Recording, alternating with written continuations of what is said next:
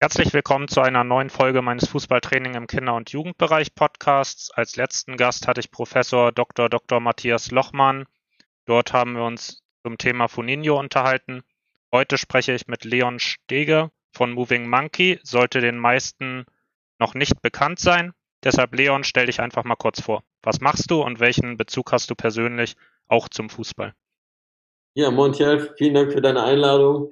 Und äh, ja, im Fußballbereich, Athletikbereich und so weiter ähm, kennt man sich mit Mobility oder Beweglichkeitsmethoden ja wirklich noch nicht so wirklich aus.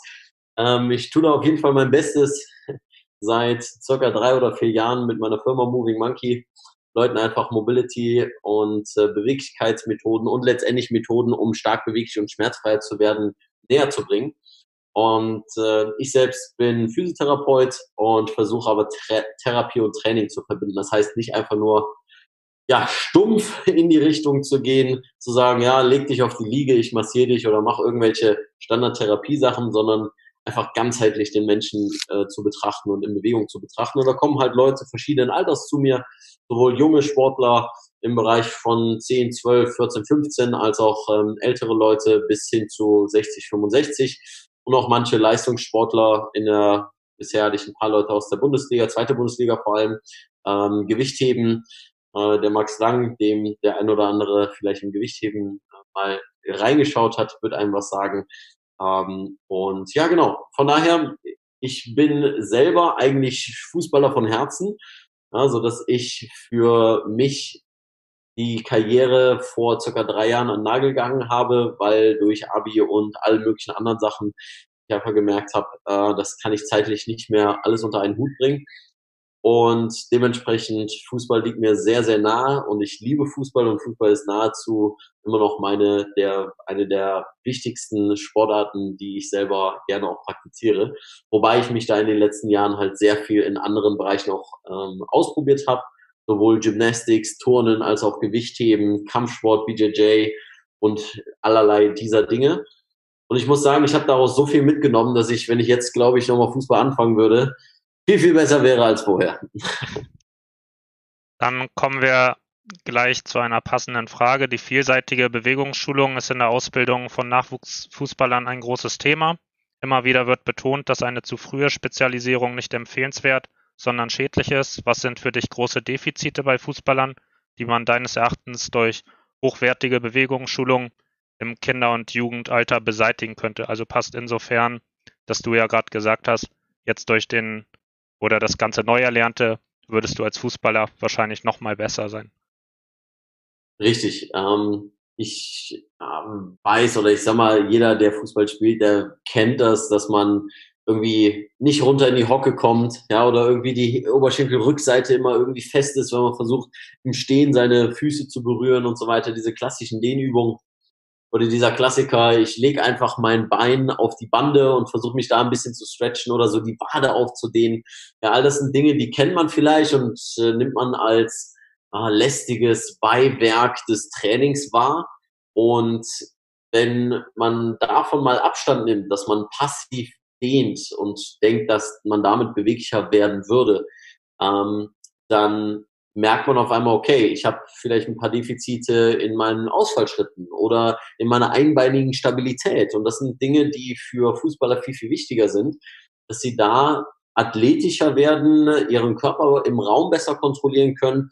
Und das sind, wie gesagt, solche Dinge wie der ähm, der Einbeinstand, der Antritt an sich überhaupt, ja, was eine sehr, sehr funktionale und sehr, sehr komplexe Bewegung ist. Und da kann man einfach mal so das Gesetz der Physik nehmen. Je länger der Bewegungsweg ist, desto höher ist die Beschleunigung. Das heißt, wenn ich meine Muskulatur ein bisschen dehnbarer bekomme, einfach da auch mehr Länge kreiere und in dieser Länge schaffe, Kraft wirken zu lassen, was ja die Definition von Mobility ist, dass ich einfach schaffe, in einem hohen Bewegungsausmaß auch Kraft wirken lassen zu können und koordiniert zu sein, dann ist halt einfach die Sache, dass ich da meine, meine Leistung einfach auch verbessern kann. Und dann kommt noch so ein anderer Aspekt, nämlich das Thema Verletzung. Und zwar verletzungspräventiv das Ganze anzugehen. Man kann zwar keine Verletzung verhindern, ja, man kann aber das Risiko und die Wahrscheinlichkeit, eine Verletzung zu bekommen, minimieren. Das bedeutet, dass wenn ich zum Beispiel meine Sprunggelenke mal über ein normales Maß hinaus, als nur das Laufen zum Beispiel und die Skippings und was ich auch immer im Lauf-ABC machen würde, ähm, war da einfach mal das Sprunggelenk zu mobilisieren, dann komme ich vielleicht eher nicht ganz so schnell dahin, dass ich mit einem umgeschlagenen Fuß zwei Wochen aussetzen muss. Ja, ich hatte das als Fußballer sehr, sehr häufig. Jetzt habe ich mir seit drei, vier Jahren nicht mehr den Fuß umgeschlagen, weil ich eben so sehr an der Widerstandsfähigkeit meiner Gelenke gearbeitet habe. Und deswegen ähm, vor allem für, für junge Sportler, die eigentlich nur auf den Platz geschickt werden und äh, ja, Hauptsache kicken, kicken, kicken, da mal die grundmotorischen Fähigkeiten mal ein bisschen mehr auszuarbeiten, würde da auch wieder helfen, ein gewisses Verletzungspotenzial zu minimieren. Ich sage immer, wenn es um ergänzende Sportarten geht, dass das Kind die Sportart zusätzlich machen sollte, auf die sie Bock hat. Wenn man davon aber mal absieht, ähm, ich habe mich zum Beispiel mit dem Athletiktrainer der Profis von Union Berlin unterhalten, habe ihm auch die Frage gestellt, welche Sportarten ergänzend sinnvoll wären. Er hat da Rückschlagsportarten und das Turnen hervorgehoben. Ähm, wenn ich dir jetzt die Frage stelle, was würdest du sagen, was sind sinnvolle Sportarten, vielleicht auch mit Dingen, die man im Fußball nicht hat, also dass man Ausgleich, genau als Ausgleichssportart sozusagen? Ähm, Rückschlagsportarten finde ich schwierig. Also ich will jetzt nicht ihm persönlich da in, ins äh, Gerede kommen, sondern ich finde Rückschlagsportarten einfach deswegen schwierig, weil es auch wieder eine einseitige Rotationsbewegung ist. Das heißt, ich benutze zwar meinen Oberkörper und ähm, das Ball, das Tracking vom Ball und das Verfolgen der ganzen Spielzüge und so weiter ist durchaus eine, ein guter Aspekt. Aber ich habe wieder eine dominante Seite. Ähm, und natürlich müssen wir gucken, je besser jemand in einer Sportart werden will, desto mehr sollte er diese Sportart machen. Also je spezifischer, desto besser. Die Sache ist nur, wenn ich immer wieder in die gleichen Muster gerate und immer wieder und immer wieder und immer wieder, dann bekomme ich auch einseitige Verletzungserscheinungen oder einseitige Überlastungserscheinungen, ohne mal konkret von einer Verletzung zu reden. Ähm, deswegen würde ich mehr hingehen zu sagen, naja, Rückschlagsportarten, ja, warum nicht? Aber vielleicht mal mit der schwachen Seite. Ja, einfach mal als Ausgleichstraining und auch mal ähm, koordinativ sich ganz anders einstellen zu müssen, was keinen direkten Übertrag, nicht falsch verstehen, keinen direkten Übertrag auf die Sportart hat, aber für dich als Mensch einen großen Benefit bietet. Ja, für dich in deiner Leistungsfähigkeit, weil letztendlich bist du nicht nur Sportler, sondern auch Mensch, der sich in seinem Alltag bewegen muss. Und wenn dein Sport dich so sehr kaputt macht, weil du so einseitig spezialisiert bist und so gut bist in deiner Sportart, dann äh, hat man da ja vielleicht ein paar Dinge zu einseitig betrachtet oder zieht da einfach Nachteile ähm, äh, nach sich. Und deswegen würde ich auch Turnen durchaus angehen, weil es den ganzen Körper fordert. Es fördert Körper und Geist auf jeden Fall. Ähm, es fördert ein hohes Maß an Mobilität, an Beweglichkeit, ja, großes Bewegungsausmaß, was eingenommen wird und vor allem sehr viel Umspannung und einfach eine bessere Wahrnehmung für seinen Körper im Raum. Und das ist etwas, was ich vor allem im Fußball häufig sehe. Ähm, diejenigen, die wirklich großartig sind, die können ihren Körper super kontrollieren, egal in welcher Lage. Ja, und nicht nur den Ball, sind nicht nur gut am Ball, sondern wissen ganz genau ihren Körper umzugehen. Nimm einen Zalatan Ibrahimovic, nimm einen Cristiano Ronaldo. Die sind unglaublich gut in allen möglichen Sachen, im Sprinten, im normalen Laufen, im Springen, im Richtungswechsel. Und all diese Dinge haben damit zu tun, dass sie ihren Körper im Raum gut kontrollieren können. Oder ne, dieses klassisches Bild von, wo Slatan einfach nach oben springt und der ist schon eine Hühne von fast zwei Metern und dann nochmal sein Bein über Kopf bringt und dann irgendwie drei Meter in der Luft ist und von dort den Ball aus der Luft pflückt. Das sind einfach so durchaus vielleicht Kunststückchen, ja, aber einfach nur gesagt, diejenigen, die die besten Fußballspieler sind, die haben die beste Fähigkeit, ihren Körper im Raum zu kontrollieren. Und das Turnen auf jeden Fall eine geile Sache.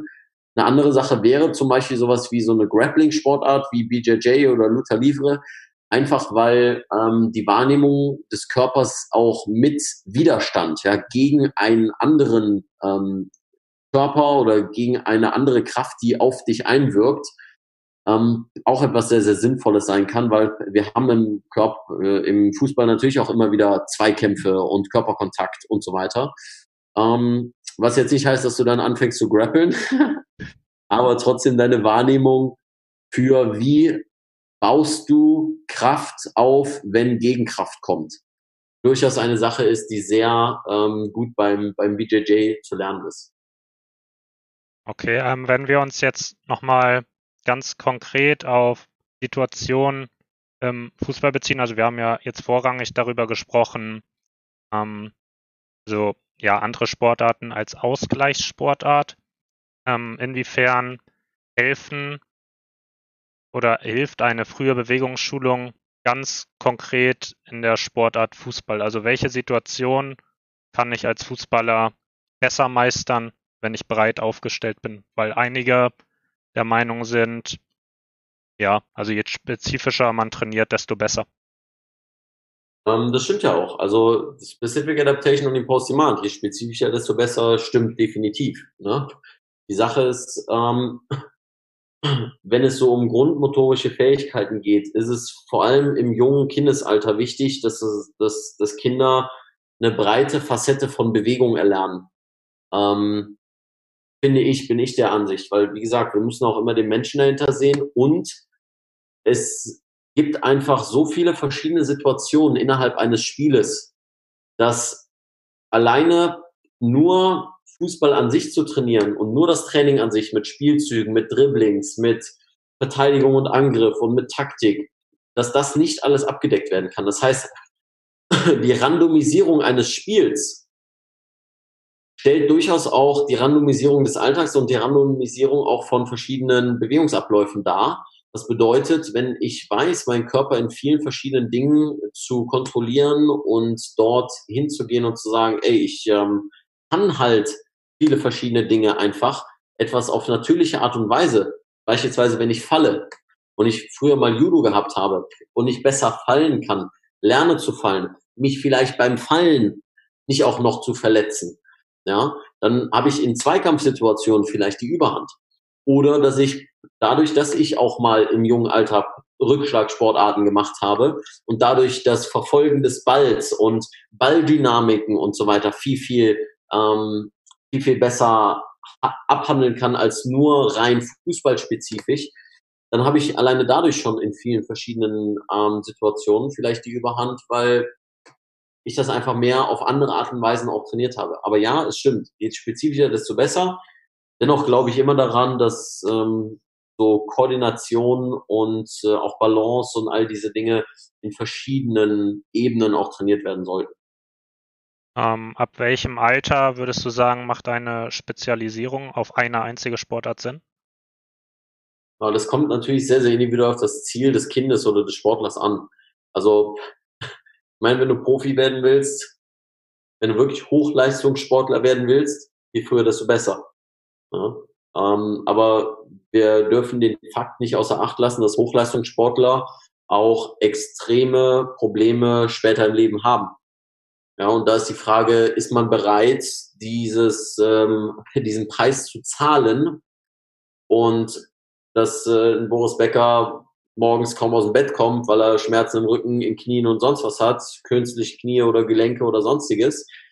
Ähm, aber ich meine, er war oder ist durchaus einer der besten Deutschen, die, die es jemals gab, im Tennis zum Beispiel. Das gilt für Fußballer aber genauso. Da ist die Frage, ist man bereit, den Preis zu zahlen?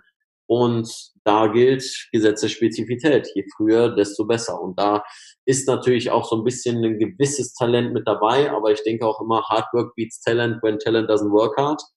Ähm, ist durchaus eine Sache, die ich da ähm, sehr befürworte. Naja, und es gibt auch durchaus Beispiele, im Alter von 10, 12, ja, die durchaus talentiert sind und erst dann wirklich sich nur auf Fußball spezialisieren und nicht wie ich. Ich habe mit drei Jahren angefangen, Fußball zu spielen. Ähm, muss nicht sein, aber wie gesagt, je früher, desto besser. Okay, ähm, dann kommen wir jetzt dazu, wie Bewegungsschulung aussehen sollte. Im Breitensport, Fußball stehen einem in der Regel zwei bis dreimal pro Woche Trainingszeit zur Verfügung. Und ja, die Kinder oder auch älteren Spieler kommen primär erstmal zum Training, um Fußball zu spielen. Dafür haben sie die Sportart gewählt.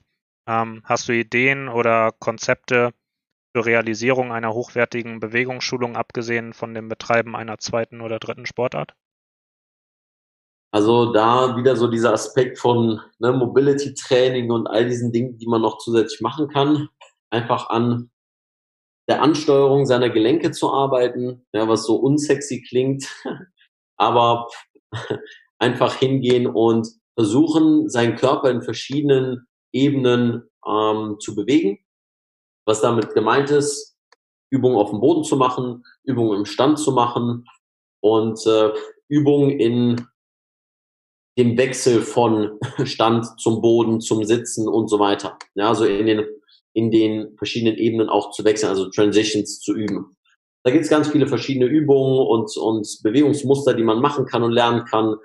Von den Squat-Mustern über Ausfallschrittmuster, ähm, über das komplette Beugen und Strecken der Wirbelsäule.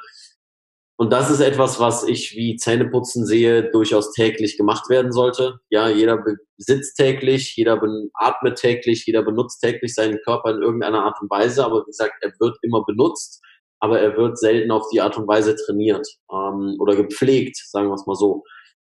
Und deswegen in der Hinsicht, Mobility kann jeder, auch kleine Kinder können das machen. Nur da würde ich einfach den Aspekt sehen von der spielerischen Komponente. Wie kannst du spielerisch machen? Ich meine, ganz einfach, du sagst Kindern halt nicht, setz dich ruhig hin, sei still, sondern du lässt sie einfach machen und dann machen sie es von selbst. Ja, dann brauchen sie kein Moving Monkey YouTube Video, ähm, sondern die machen das einfach. Das heißt, den Spieltrieb und den Bewegungsdrang nicht zu unterdrücken, ist im jungen Alter viel, viel wichtiger, als hinzugehen und wieder mit einem Trainingskonzept um die Ecke zu kommen und sagen, das ist gut für deine körperliche Entwicklung. Kinder wissen, was, was sie wollen, was sie brauchen, in dem Sinne erstmal, ähm, ohne da viel Einfluss haben zu müssen von Erwachsenen. Ganz ehrlich, viele Erwachsene sollten von ihren Kindern lernen, wie man sich bewegt auf dem Boden, wie man wie man auf dem Boden sitzen kann in verschiedenen Positionen, wie man, ähm, was man komisches machen kann mit seiner Wirbelsäule, wenn man einfach mal ein bisschen den Baum hochklettert oder sonstiges. Also Kinder eher zu lassen und ansonsten Mobility als Körperpflege definitiv mit zu integrieren. Und da gibt's ja auf meinem YouTube-Kanal ganz, ganz viele Ideen und Inspirationen, was man damit mal machen kann. Und auch ins Fußballtraining vielleicht mit einbauen kann als Warmer. Gehen wir mal von ja, Kindern und Jugendlichen bis zum Alter von 14 Jahren aus. Wenn jetzt die Bewegungsschulung optimal läuft, also da ist wirklich ein Trainer, der hat Ahnung, weiß, wie er das spielerisch gestaltet, das fetzt. Ähm, was würdest du sagen, wie viel Zeit von 90 Minuten Training darf man im Fußball sinnvoll für allgemeine Bewegungsschulung nutzen? Das ist schwierig so sehr festzusetzen. Ähm, ich meine, wenn man jetzt ein 90-minütiges Training hat, ich würde was an den Anfang stellen und was ans Ende. Ja, ich weiß, am Ende soll immer ein Spiel sein, ja, immer die beste Zeit des Trainings, am Ende zu zocken, aber wenn man vielleicht diese spielerischen Bewegungskomponenten, ähm, das kann man auch mit Ball machen, ja, ähm, wenn man das so zwischendurch immer wieder einstreut, um auch so die Aufmerksamkeit hochzuhalten, nebst diesen ganzen Taktik-Drills und Technikübungen, einfach einstreuen. Und das ist, braucht natürlich ein bisschen auch Wissen und Fundament für den Trainer an sich. Und viele Trainer gehen hin und sagen, ah nee, habe ich keine Zeit zu und äh, und ich habe hier mein Konzept und das funktioniert wunderbar und ne, wollen sich damit nicht auseinandersetzen. Dabei würden sie dabei so viel von profitieren, wenn ihre Kinder da einfach nochmal so ein, zwei andere Geschichten machen würden. Und da einfach so der Aspekt, nimm dir einfach zwei, drei Übungen, ja, guck dich auf YouTube ein bisschen um und versuch das in dein Training mit einzubauen.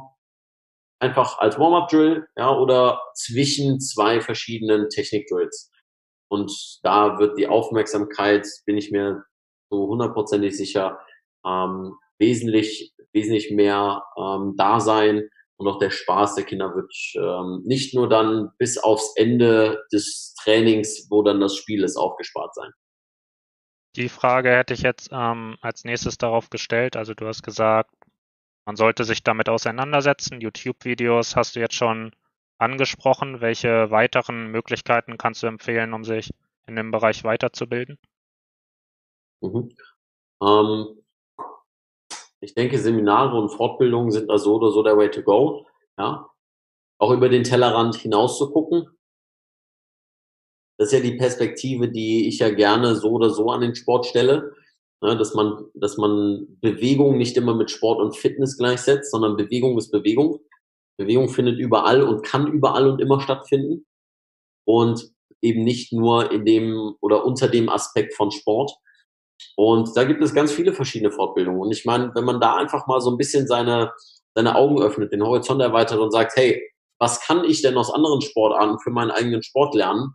Es gibt so viele Dinge aus dem Tanzen, die man mit verschiedenen Dingen kombinieren kann. Und das klingt vielleicht jetzt sehr fern für andere ähm, oder für Trainer, die jetzt gerade zuhören und sagen, ah, ich habe gedacht, ich höre jetzt was über Fußball und wie ich meine Kids im Fußball besser machen kann. Ja, das, glaub mir, das ist Bewegung. Ähm, deswegen guck dich in anderen Sportarten um, besuch dort Seminare, genauso wie mit dem Thema Krafttraining, Kraft- und Athletiktraining und all diesen Geschichten. Ja. Ähm, und dann einfach hinzugehen, auszuprobieren, anzuwenden und es so ein bisschen als Experiment zu sehen. Eine weitere Möglichkeit, die mir da spontan einfällt, wäre zum Beispiel, es gibt vom Fußballverband auch so Programme wie Coach für Coach, aber eben auf Fußball bezogen. Also da kommen dann Trainer, gucken sich dein Training an, geben dir ein Feedback, ähm, dann machen die nochmal eine Einheit, du kannst dir das angucken und am Ende sprichst du nochmal drüber. Ähm, sowas in die Richtung könnte man ja eigentlich, wenn man jetzt ein Verein ist, also kein reiner Fußballclub, sondern ein Sportverein, hat man da ja auch verschiedene Sparten und könnte untereinander auch so ein Coach für Coach Programm einführen. Auf jeden Fall. Ja. ja. Ähm, dann, wie sieht, wenn du jetzt zusammenfassend, also ich stelle meinen Zuhörern meistens die Abschlussfrage, was sind Ihre Top 3 Tipps, die Sie einem Trainer Neuling geben würden? Jetzt kommst du ja mehr aus dem ja, Bewegungsbereich, sage ich einfach mal. Also darauf bezogen, zusammenfassend, was sind deine Top 3 Tipps, die du den Zuhörern geben würdest, wenn es um allgemeine Bewegungsschulung geht? Mhm. Hm. Ich würde sagen, erstmal Punkt Nummer eins Spaß. Ja. Punkt Nummer eins Spaß an der Sache zu haben, weil Bewegungsschulung klingt trocken, ist sehr deutsch. Ja. Ähm, so, wir müssen die Bewegungen schulen. ähm, und zu schauen, wie man das Ganze einfach spaßig machen kann. Ja, und ähm, dahingehend, das fällt mir im Mobility Training auch immer wieder auf, die Leute sind so festgefahren in diesen Übungen. Sie wollen immer Übungen und Übungen und Übungen, statt Konzepte zu verstehen. Ja, sie wollen immer Prinzipien oder, oder so, so ein Kuchenrezept haben. Leon, gib mir die drei Top-Übungen, die du für mich und Schulter und bla und sonst was. Das stimmt zum Teil, ja. Zum Teil braucht man individualisierte Programme und Trainings und Trainingssysteme, aber eher das Konzept von, wie kann ich denn Bewegung fördern? Naja, zuerst mal mit Dingen, bei denen die Kinder oder die Erwachsenen, das geht auch bis zu den Erwachsenen, bei denen sie Bock haben, das zu machen. Ja? Und ähm, das ist vor allem, wenn man sich da nicht immer so an einen ganz, ganz klaren Trainingsplan hält, sondern vielleicht auch mal freiere Dinge erlaubt und freiere Bewegungen erlaubt. Ähm, dementsprechend Spaß, Schrägstrich Konzepte, ja, Konzepte über Prinzipien. Ähm, und dann im, im zweiten oder im weiteren für Bewegungsschulung viel mehr Dinge ja einfach auch einbeinig zu machen, ja, unilateral. Wenn es jetzt zum Beispiel zum Krafttraining geht, Kraft- und Athletiktraining im, im Fußball, da werden immer noch Power Cleans gemacht und äh, Kreuzheben und was auch immer. Also ich sehe da keinen großen Übertrag, es sei denn, der Torwart steht in der Mitte äh, vorm Elfmeter und muss beidbeinig nach vorne springen, irgendwie sowas. Ja? Aber selbst da. Ähm, das heißt, nicht beidbeiniges Krafttraining irgendwie zu machen, sondern auch da unilaterales Training, einbeinig. Auch diese ganzen Rotationsgeschichten, die man machen kann und auch keine blöden Sit-ups oder sonstiges. Ja, wie, wie viel Zeit ich verschwendet habe, früher Liegestütze und Sit-ups zu machen, die ich lieber mit irgendwelchen einbeinigen Sprüngen oder so hätte ver, ähm, vertreiben sollen mir die Zeit, weil das wesentlich spezifischer ist für die Sportarten ja, oder für die Sportart Fußball vor allem. Ähm, dementsprechend mehr einbeiniges und als letztes würde ich sagen Atmung, Atmung, Atmung, Atmung. Das ist etwas, was viel zu selten, wo viel zu selten darauf geachtet wird, Atemkompetenz zu schulen. Das bedeutet, eine Wahrnehmung für die Atmung zu bekommen, eine Wahrnehmung für seinen durchaus auch Ruhepuls zu bekommen, für seine Ruheatmung, wie man mit Atmung seinen Puls runterbekommt und damit eben auch Energie spart, schnellere Erholung nach einem Sprint, nach einem langen Sprint hat, ähm, weil das einfach viele Energiereserven einem bringt ähm, für dann das Spiel und auch bei vielen Trainingseinheiten da besser und schneller zu regenerieren. Also Spaß, ganz klar, unilaterales Training und Atmung als, als Key-Elemente dafür, die sehr, sehr häufig vernachlässigt werden und bei denen viele gar nicht sich mit beschäftigen, weil sie denken, es ist unwichtig. Aber versuch mal 90 Minuten zu spielen, ohne vernünftig zu atmen. Jetzt zum Abschluss. Ähm, du hast ja auch schon davon gesprochen, man sollte sich weiterbilden. Jetzt hast du nochmal die Möglichkeit, vielleicht auch für dich zu werben. Können wir auch hinterher nochmal verlinken, dass die Leute das finden. Ähm, hast du selbst irgendwelche Angebote, sei es auf YouTube oder sonst wo, wo du sagen würdest, das könnte auch Fußballtrainern Nutzen bringen?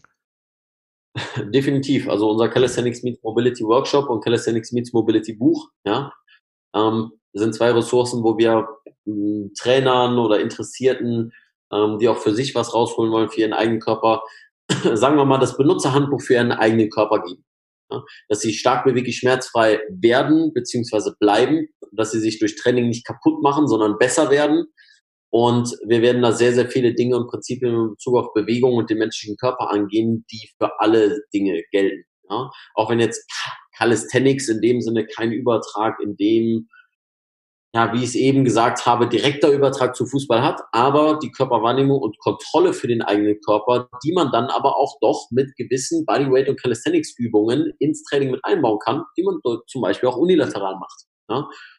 Um da einfach eine Grundfestigkeit für seinen, für seinen äh, Fußball, für seine Position zu bekommen, als auch für Trainer einen gewissen ähm, Horizont zu bekommen, der über Fußball hinausgeht. Ähm, und ansonsten, wie gesagt, ja, YouTube, ne, movingmonkey.de, da findet man alles. Okay.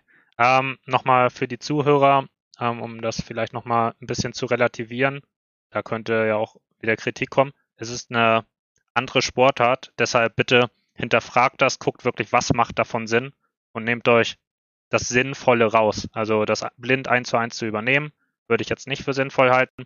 Ähm, trotzdem, deshalb habe ich die Frage ja auch gestellt, ähm, gibt es immer Dinge, die man aus anderen Sportarten rausziehen kann und dann für sich nutzen kann. Ähm, als nächstes spreche ich mit Thomas Klaus, Gründer der Fußballschule Tirol ähm, und jetzt seit neuestem demnächst LAZ Standortleiter. Deshalb, ähm, das ist unser nächster Gast und wir hören voneinander. Bis dann.